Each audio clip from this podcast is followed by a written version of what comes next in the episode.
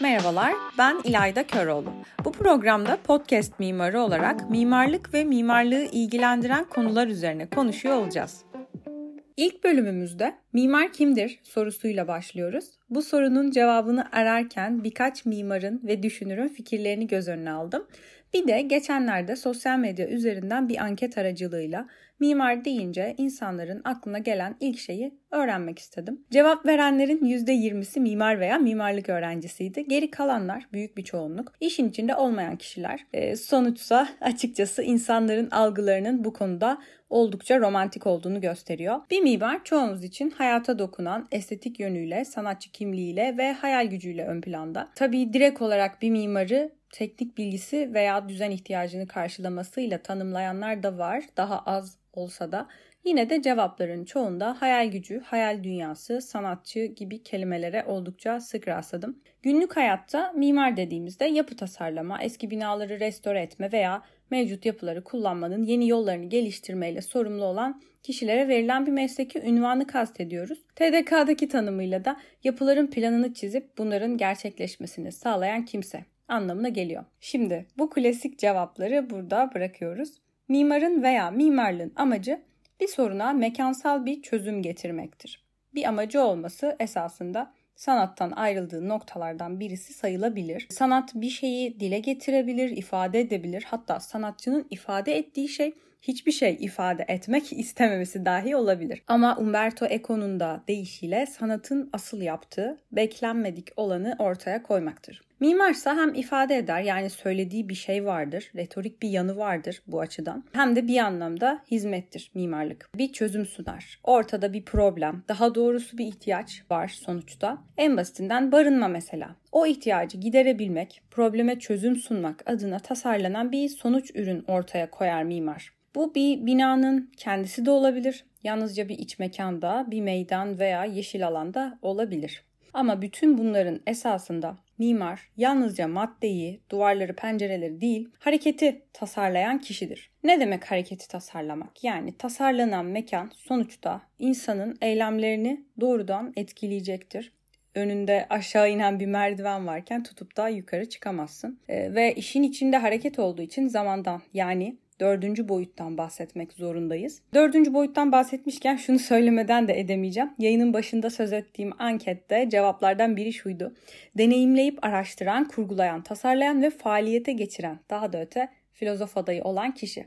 Bir açıdan evet, aynen öyle. Yani olması gereken belki de. Sonuçta bir mekan tasarlama işlemi yalnızca kağıt üzerinde ya da ekranda gerçekleşmiyor. E, mimar hem kavramsal boyutta zihninde inşa ediyor hem de üç boyutlu dünyada. Yani hem dördüncü boyutta hatta belki ötesinde hem de üçüncü boyutta. E, dördüncü boyuttan söz ediyorsak zaten hareket de var demektir. Hatırlayalım fizik formüllerinden hız eşittir yol bölü zaman. Yani mekanın zamana bölümü hareketin kendisidir diyebiliriz kaba tabirle. Her neyse Amerikalı ünlü bir mimar Louis Kahn bir söyleşisinde mimar belli bir fonksiyon için bir yapı tasarlamak istediğinde o mekanda gerçekleşecek olan hareketi öngörmelidir der. E, bu bahsettiği hareket tasarlanan mekanda gerçekleşecek olan eylemin doğasıdır diyebiliriz. Mimar da aslında nasıl bir yapı tasarlamak istiyorsa o yapıda gerçekleşecek eylemin doğasını keşfetmelidir önce. E, Louis Kahn bu konuda tam olarak şöyle bir cümle kuruyor. Mimar tasarladığı binada belli bir insan etkinliğine dair belirli bir doğayı bulur. Baktığımızda insan etkinliğine dair belirli bir doğa dediği şey zaten yapıya ve mekana biçimini verecektir. İşte mimar tam da bu biçimin üzerinden tasarım yapar. Mimarlık ve sanat konusuna dönecek olursak bazı düşünürler mimarlığın bir sanat dalı değil bir hizmet olduğunu söylerler. En basitinden girdiğimiz bir mekanda çoğu zaman farkında olmadan mimarın gösterdiği yolu izlemek zorunda kalırız. Ee, az önce verdiğim merdiven örneğindeki gibi. Ancak sanatsal yönünün beklenmedik şeyleri sunduğundan dolayı bir şekilde bizi şaşırttığını söyleyebiliriz. Beklenmedik şeyler içermesi sonuçta bir yapıya olan hayranlığımızı arttırsa da diğer yönden e, yürürken önümüze bir anda bir basamak çıkması da hoşumuza gitmeyecektir. Bir binanın bizi şaşırtması koşullara göre iyi de kötü de olabilir. Bu arada mimarın ve mimarlığın amacından, yaptığından bahsederken farkındaysanız bir özneyi ifade eden mimar kavramını da kullanabiliyorum. mimarlık kavramını da kullanabiliyorum. Yani özneyi de işin kendisini de. Demek ki mimarlık söz konusu olduğunda işin kendisi başlı başına bir özne görevi görüyor. Bu ilginç bir mesele. Bu yüzden de mimar kimdir sorusunu her sorduğumuzda mimarlık nedir sorusuyla doğrudan yüz yüze gelmek zorunda kalıyoruz. Çünkü mimarın kimliğini yaptığı iş üzerinden belirliyoruz sonuçta bu bir meslek ifade ettiği için. Ama bütün meslekler böyle mi diye düşünüyorum. Meslek ve icra eden arasındaki ilişkiyi sorgulamak adına örneğin doktorlara veya avukatlara bakabiliriz. Şimdi doktor tıp eğitimini alıp uygulayan kişi. Avukat da hukuk eğitimini alıp uygulayan kişi yani bir aracı ama mimar direkt olarak işin yaratıcısı olarak görülüyor. Mimar doğrudan mimarlık eğitimini alıp bunu uygulayan kişi değil. en azından bunu hiçbir mimarlık fakültesi kabul etmeyecektir. Ee, anket sonuçlarında da zaten en çok sanatçı, yaratıcı gibi tabirler çıkmıştı karşımıza. Tanyeli, Uğur Tanyeli bunun e, bu durumun özne merkezli dünya görüşünden kaynaklandığını söylüyor. Hmm, özne merkezli dünya görüşünde akıl yalnızca öznenin kendisinde bulunur. Özneler arasılık veya nesnel dünyanın kendine içkin aklı göz ardı edilebilir. Şöyle ki sanat ve mimarlık söz konusu olduğunda da ee, özellikle toplumu doğrudan etkileyen mimarlıkta mimar olan kişi bilen özne olarak görüldüğünde problem ortaya çıkıyor. Bunu biraz daha açacağım. Tanyeli Yıkarak Yapmak kitabında şöyle bir cümle kurar. Makrodan mikroya tasarımcı mekan üretiminin sayısız toplumsal aktöründen sadece birisidir. Dolayısıyla mimarı tek bir özne, tek bir bilen özne kılmanın anlamsızlığını vurguluyor. Halbuki biz bunu göz ardı edebiliyoruz. Mekanın yaratımının yetkinliğini bir özneye yükleyerek. İşte bu da mimara veya tasarımcıya dair yani bu, bu bir şehir plancısı da olabilir.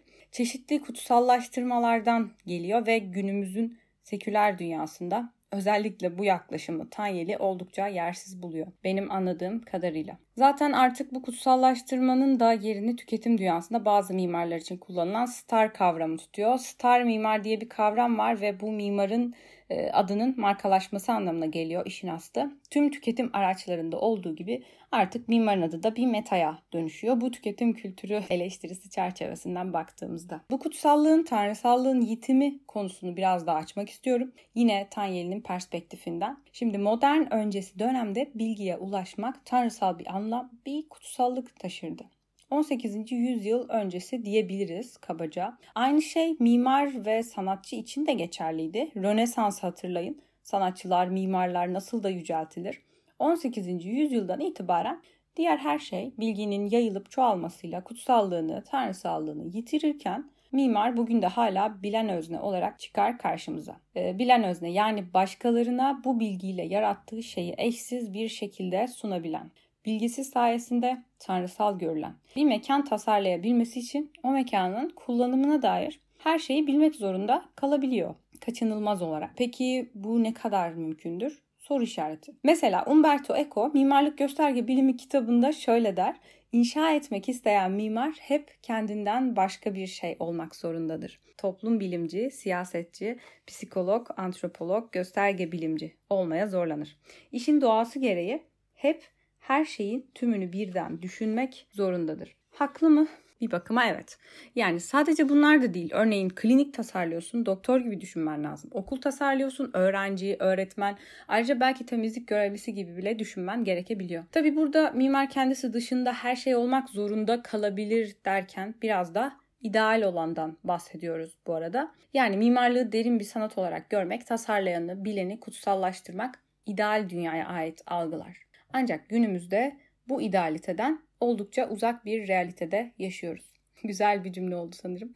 Tanyeli'nin eleştirdiği de zaten bu idealin kendisi değil. Şu anda gerçekleştirilen mimarlığın uygulamada kutsallıktan oldukça uzak olması. Mimarlığında diğer her şey gibi sekülerleştiğinin kabul edilmiyor olması. Tanyel'in eleştirdiği yani. Benim mimar kimliğine dair en çok hoşuma giden tanımsa açıkçası orkestra şefi tabiri.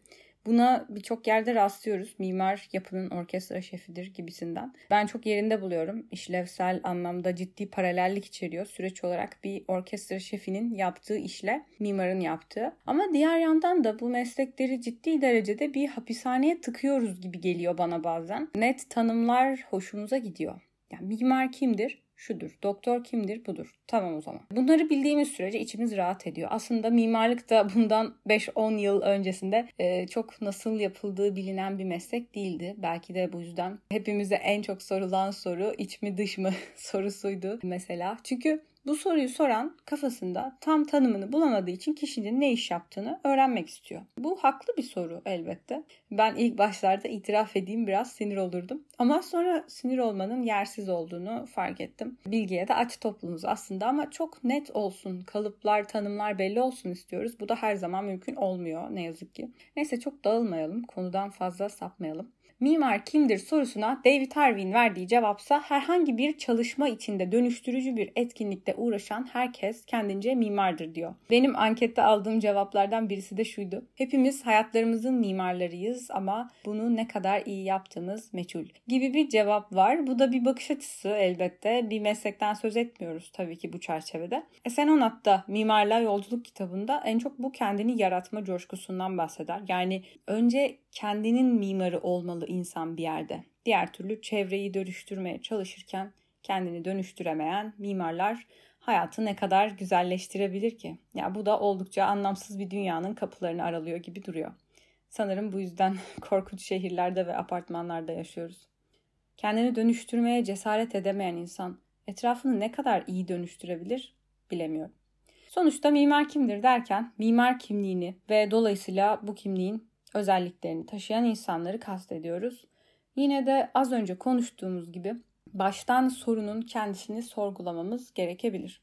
Mimar kimdir sorusu yerine mimar ne yapar diye mi sormalıydık acaba? Aslında ne yaptığını az çok hepimiz artık biliyoruz ama mimar neyi biliyor da bu yaptıklarını yapabiliyor? İşte buna bakabiliriz. Bir sonraki bölümde bunu konuşuyor olacağız. Şimdilik takipte ve hoşça kalın.